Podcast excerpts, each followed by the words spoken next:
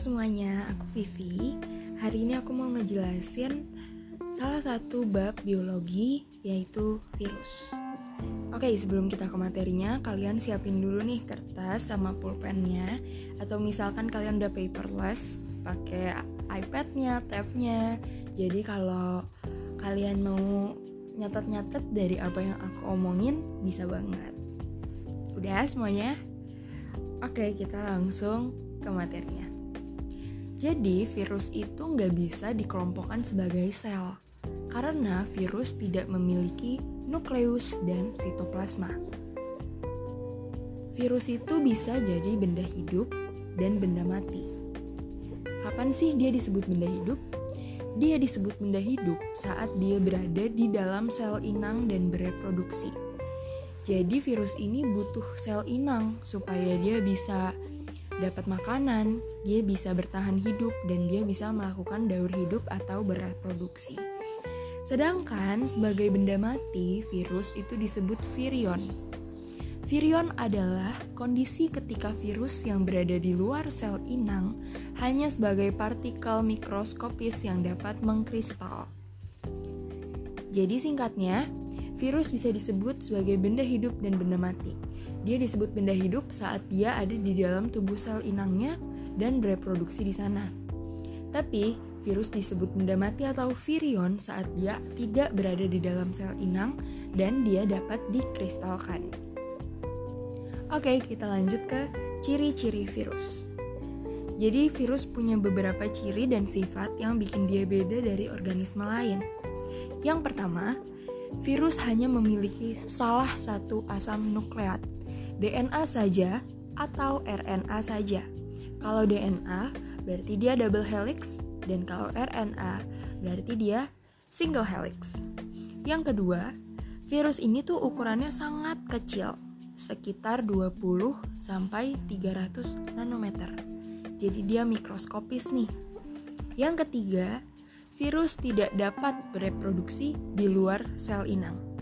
Karena tadi kita udah bahas kalau dia di luar sel inang berarti dia jadi benda mati dan dia dapat dikristalkan.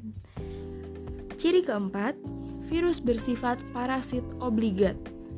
Parasit obligat adalah dia harus menginfeksi si inang untuk mendapat makanan, untuk bertahan hidup, dan untuk melakukan daur hidup. Yang kelima, virus dapat dikristalkan atau virus bisa berupa virion atau benda mati. Udah paham ya sampai sini? Selanjutnya kita bakal bahas tentang struktur virus. Jadi virus nih punya banyak banget bentuk. Ada yang bulat, ada yang batang, ada yang polihedral, oval, dan ada yang seperti huruf T. Virus yang bulat itu uh, contohnya bisa virus influenza dan human immunodeficiency virus atau yang biasa kita tahu sebagai HIV. Virus yang berbentuk batang itu contohnya yang ada di ini TMV atau tobacco mosaic virus. Jadi itu virus yang kena ke tumbuhan tembakau nanti dia bisa bikin daunnya tuh jadi belang-belang gitu loh.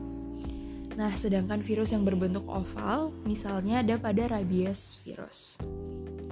Untuk ukurannya, virus ini adalah mikroorganisme yang sangat renik. Apa sih yang dimaksud dengan renik? Renik itu ukurannya sangat kecil, jadi hanya bisa dilihat dengan mikroskop atau mikroskopis. Untuk virus ini cuma bisa dilihat dengan mikroskop elektron. Kita lanjut ke bagian selanjutnya, yaitu bagian tubuh virus. Virus ini sebenarnya punya struktur tubuh yang sangat sederhana. Pada umumnya, terdiri dari asam nukleat yang tadi adalah DNA saja atau RNA saja dan selubung protein atau yang biasa kita sebut dengan kapsid. Gabungan dari asam nukleat dan kapsid ini disebut nukleokapsid. Gampang ya, jadi ingat nukleat, nukleo, kapsid. Jadi nukleokapsid. Asam nukleat virus hanya terdiri dari DNA saja atau RNA saja. Contoh virus DNA itu virus cacar. Sedangkan contoh virus RNA adalah virus influenza dan HIV. Kita bahas kapsidnya. Kapsid adalah pembungkus asam nukleat yang tersusun dari subunit protein yang disebut kapsomer. Kapsid membungkus nukleat. Si kapsid ini tersusun dari kapsomer. Kapsid ada yang berbentuk helix maupun polyhedral. Kalau yang polyhedral, dia punya bagian tambahan nih, yaitu selubung ekor lempeng dasar, dan serabut ekor yang berfungsi untuk melekat pada sel yang diinfeksinya. Beberapa virus seperti influenza, HIV, herpes, dia tuh punya sampul atau envelope yang tersusun dari lipid dan glikoprotein. Virus yang tidak memiliki sampul disebut virus telanjang. Untuk bentuk virus kalian bisa googling sendiri ya karena kan gak bisa masukin gambar di podcast. Lanjut kita bahas tentang cara hidup dan reproduksi virus. Tadi udah kita sebutin kalau virus hanya dapat bereproduksi ketika berada di di dalam sel organisme lain. In inangnya tuh bisa banyak. Contohnya bisa bakteri, mikroorganisme eukariot, tumbuhan, hewan, bahkan manusia. Cara reproduksi virus terbagi dari dua siklus. Yang pertama, litik, dan yang kedua, lisogenik. Kita bahas litik dulu ya. Siklus litik terjadi apabila partikel virus keluar dari sel inang dengan cara memecahkan sel tersebut dan menyebabkan si sel inang ini mati. Di sini kita dapat tiga uh, kata kunci. Yang pertama adalah partikel virus keluar. Dia keluar dari sel inangnya. Caranya gimana? Memecahkan. Itu kata kunci kedua. Memecahkan sel tersebut. Dan kata kunci ketiga adalah mati. Jadi, partikel virus keluar dengan cara memecahkan sel inang dan mengakibatkan si sel inang tersebut mati. Itu adalah siklus litik. Tahapan reproduksi virus pada siklus litik ini terbagi menjadi lima tahapan. Yang pertama, adsorpsi, kedua, penetrasi, ketiga, sintesis, keempat, perakitan, dan terakhir, lisis.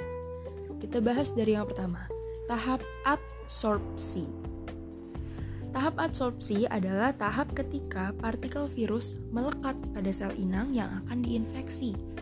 Melekat doang loh ya ini, belum uh, ngapa-ngapain baru nempel aja nemplok gitu tempatnya itu terjadi di membran sel inang yang memiliki protein reseptor yang mengenali si virus jadi virus ini menempel pada protein reseptornya si sel inang yang terdapat di membran sel inang yang kedua adalah tahap penetrasi tahap penetrasi ini adalah tahapan waktu materi genetik virus si DNA atau RNA itu masuk ke dalam sitoplasma sel inang. Jadi bedanya sama adsorpsi, adsorpsi adalah tadi waktu adsorpsi itu dia baru nempel doang. Nempel pada protein reseptor. Nah, pada tahap penetrasi ini dia udah masuk nih materi genetiknya ke dalam sitoplasma sel inang. Lanjut, tahap sintesis, tahap ketiga. Tahap sintesis adalah tahapan ketiga ketika sel inang telah dikendalikan oleh virus untuk mensintesis dan memperbanyak komponen penyusun virus. Jadi sintesis ini saat sel inangnya udah perbanyak terus, perbanyak terus virusnya di dalam tubuh dia gitu. Tahap selanjutnya adalah tahap perakitan. Seperti namanya, perakitan. Berarti di sini ada terjadi proses merakit proses penyusun komponen-komponen virus menjadi satu partikel virus yang utuh. Dan tahap terakhir adalah tahap lisis. Tahap lisis ini adalah tahap ketika partikel virus keluar dari sel inang dan membuat sel inangnya tadi apa? Mati. Jadi, karena ada terjadi lisis, makanya disebut dengan siklus litik. Udah paham ya sama siklus litik? Kita lanjut ke siklus lisogenik. Pada siklus lisogenik, materi genetik virus disisipkan pada materi genetik sel inang yang kemudian dia mengalami replikasi terus saat pembelahan sel inang. Jadi bedanya adalah kalau yang litik tadi dia keluar dari sel inang dengan cara memecahkan sel inang, terus di sel inangnya ini mati. Sedangkan kalau lisogenik, materi genetik virusnya disisipkan pada materi genetik sel inang. Nanti dia akan ikut membelah seiring dengan pembelahan sel inang. Nah, materi genetik virus ini yang udah dibelah-belah terus itu kemudian diwariskan pada sel-sel anakan hasil pembelahan tanpa menyebabkan lisis atau kematian pada sel inang. Itu perbedaannya. Kalau silitik menyebabkan lisis atau kematian si sel inang, lisogenik ini enggak. Lisogenik terbagi eh, apa? Tahapannya ada beberapa juga. Yang pertama adalah adsorpsi dan penetrasi. Seperti yang udah aku jelasin tadi, adsorpsi adalah proses nempelnya nih. Dia nempel sama protein reseptornya di membran sel inang. Penetrasi adalah saat masukin materi genetik ke dalam sitoplasma sel inang. Yang kedua adalah tahap penggabungan. Tahap penggabungan ini dia digabungin nih antara materi genetik si virus dengan materi genetik si sel inang. Dan yang ketiga adalah tahap pembelahan. Jadi materi genetik yang telah digabungin tadi kemudian mengalami replikasi atau penggandaan dan diwariskan pada sel anakan hasil pembelahan sel inang. Gitu. Jadi udah paham lah ya kurang lebih bedanya apa. Nah, kita lanjut ke klasifikasi virus. Sebenarnya banyak banget klasifikasinya dari kelasnya, spesiesnya. Mungkin kalian bisa cari di Google aja apa aja virus yang sering-sering keluar nih di soal ujian gitu. Karena banyak banget dan gak mungkin aku sebutin salah satu dong. Kalian juga bingung tulisannya kayak gimana. Jadi yang aku jelasin hari ini mungkin berdasarkan tempat hidupnya atau si sel inangnya itu. Virus bisa dikelompokkan menjadi empat yang pertama adalah virus bakteri yang disebut juga bakteriofage. Kalian udah familiar lah ya sama bakteriofage yang bentuknya tuh atasnya segi berapa tuh? Ya itulah pokoknya terus kakinya serem gitu loh. Kakinya tajam-tajam gitu. Dia disebut virus bakteri atau bakteriofage karena sel inangnya adalah bakteri. Ingat ya jangan kebalik, ini virus yang menginfeksi bakteri bukan bakteri yang menginfeksi virus. Contohnya adalah virus T4 yang menyerang bakteri Escherichia coli atau yang biasa kita kenal dengan E. coli. Yang kedua adalah virus tumbuhan. Virus tumbuhan ini virus yang menyerang sel tumbuhan. Contohnya yang tadi tuh, tobacco mosaic virus atau TMV. Dia akan menghasilkan belang-belang di daunnya. Di daun eh, apa sih tobacco tuh? Tembakau. Lalu ada virus tungro pada padi. Tungro pada padi ini bisa menyebabkan uh, padinya itu kerdil, anakannya sedikit, pertumbuhan si padi terhambat, kayak gitu. Dan ada lagi citrus vein phloem degeneration virus atau CVPD. Dia itu menyerang pembuluh tapis si uh, jeruk. Jadi dia menyerang pembuluh tapis jeruk. Bisa kalian lihat gambarnya di Google CVPD. Yang ketiga adalah virus hewan.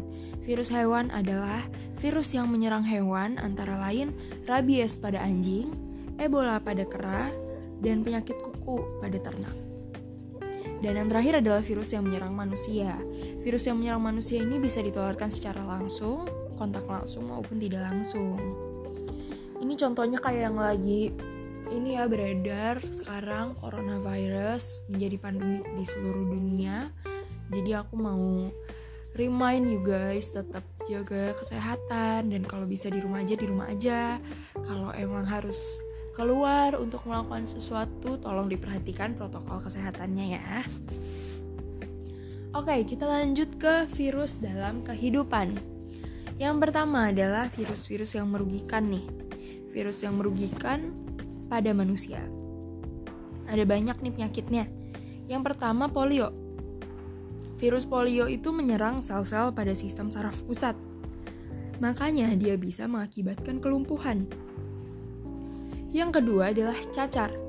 Penyebab cacar adalah measles virus atau pox virus yang menyerang sel kulit dan menimbulkan gejala awalnya itu kayak demam gitu. kemudian dia muncul luka cacar di seluruh tubuh.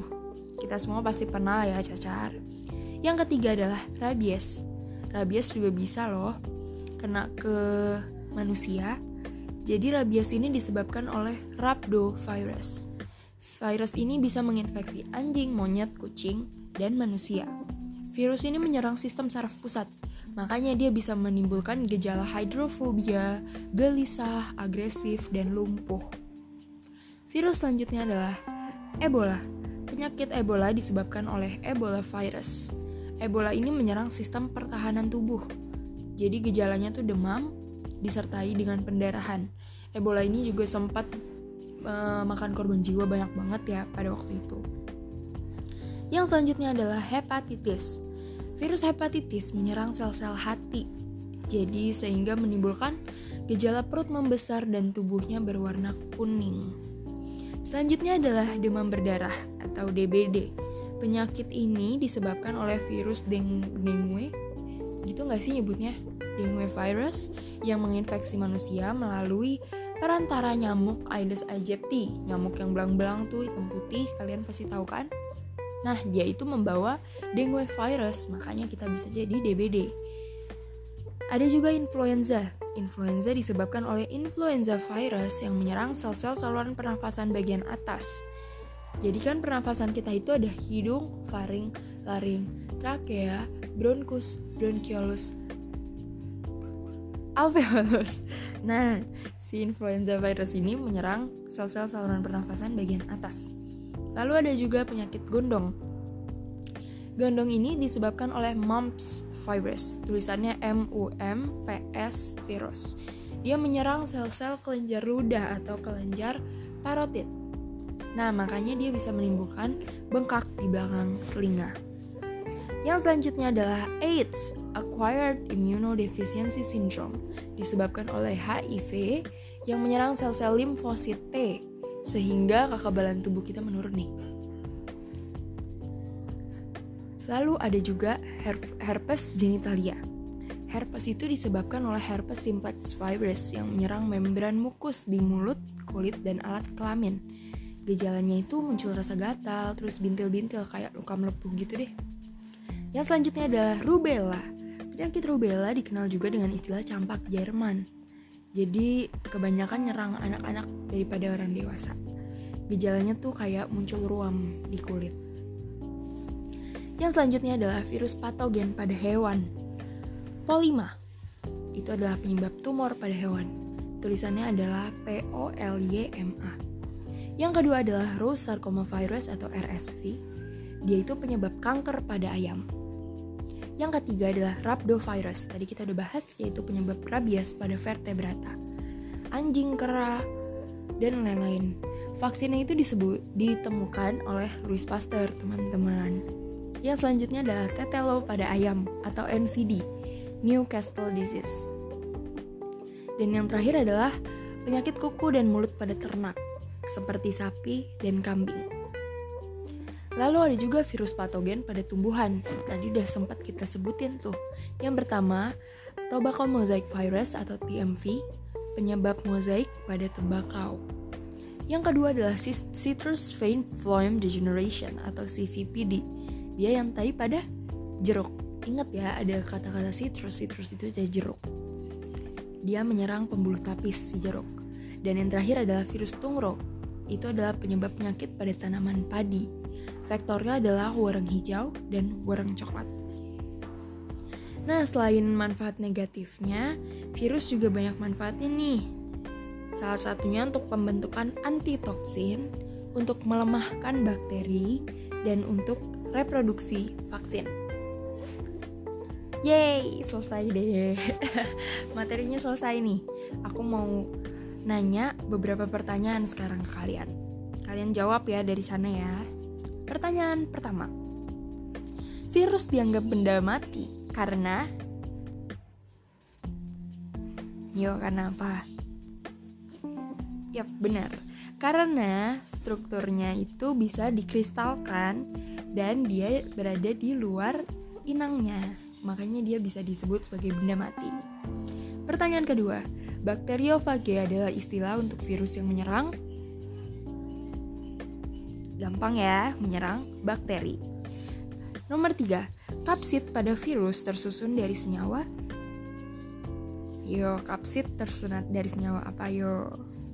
Betul, senyawa protein, bukan lipid ya. Jangan gara-gara namanya ada it-itnya belakangnya, jadi kalian mikir tersusun dari lipid. No, kapsid itu tersusun dari protein.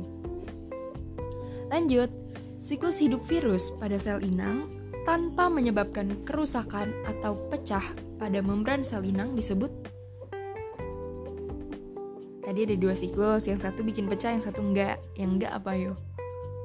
Oke, benar. Siklus lisogenik. Kalau yang bikin pecah tadi adalah litik. Terus apa lagi ya? Hmm, istilah untuk partikel virus yang berada di luar sel inang adalah Ya betul, virion. Jadi itu sebutan untuk virus yang berada di luar sel inang. Ya udah teman-teman, kayaknya segitu aja pembahasan hari ini. Semoga bisa dipahami ya materi tentang virus ini. Sampai bertemu di bab-bab selanjutnya. Dadah.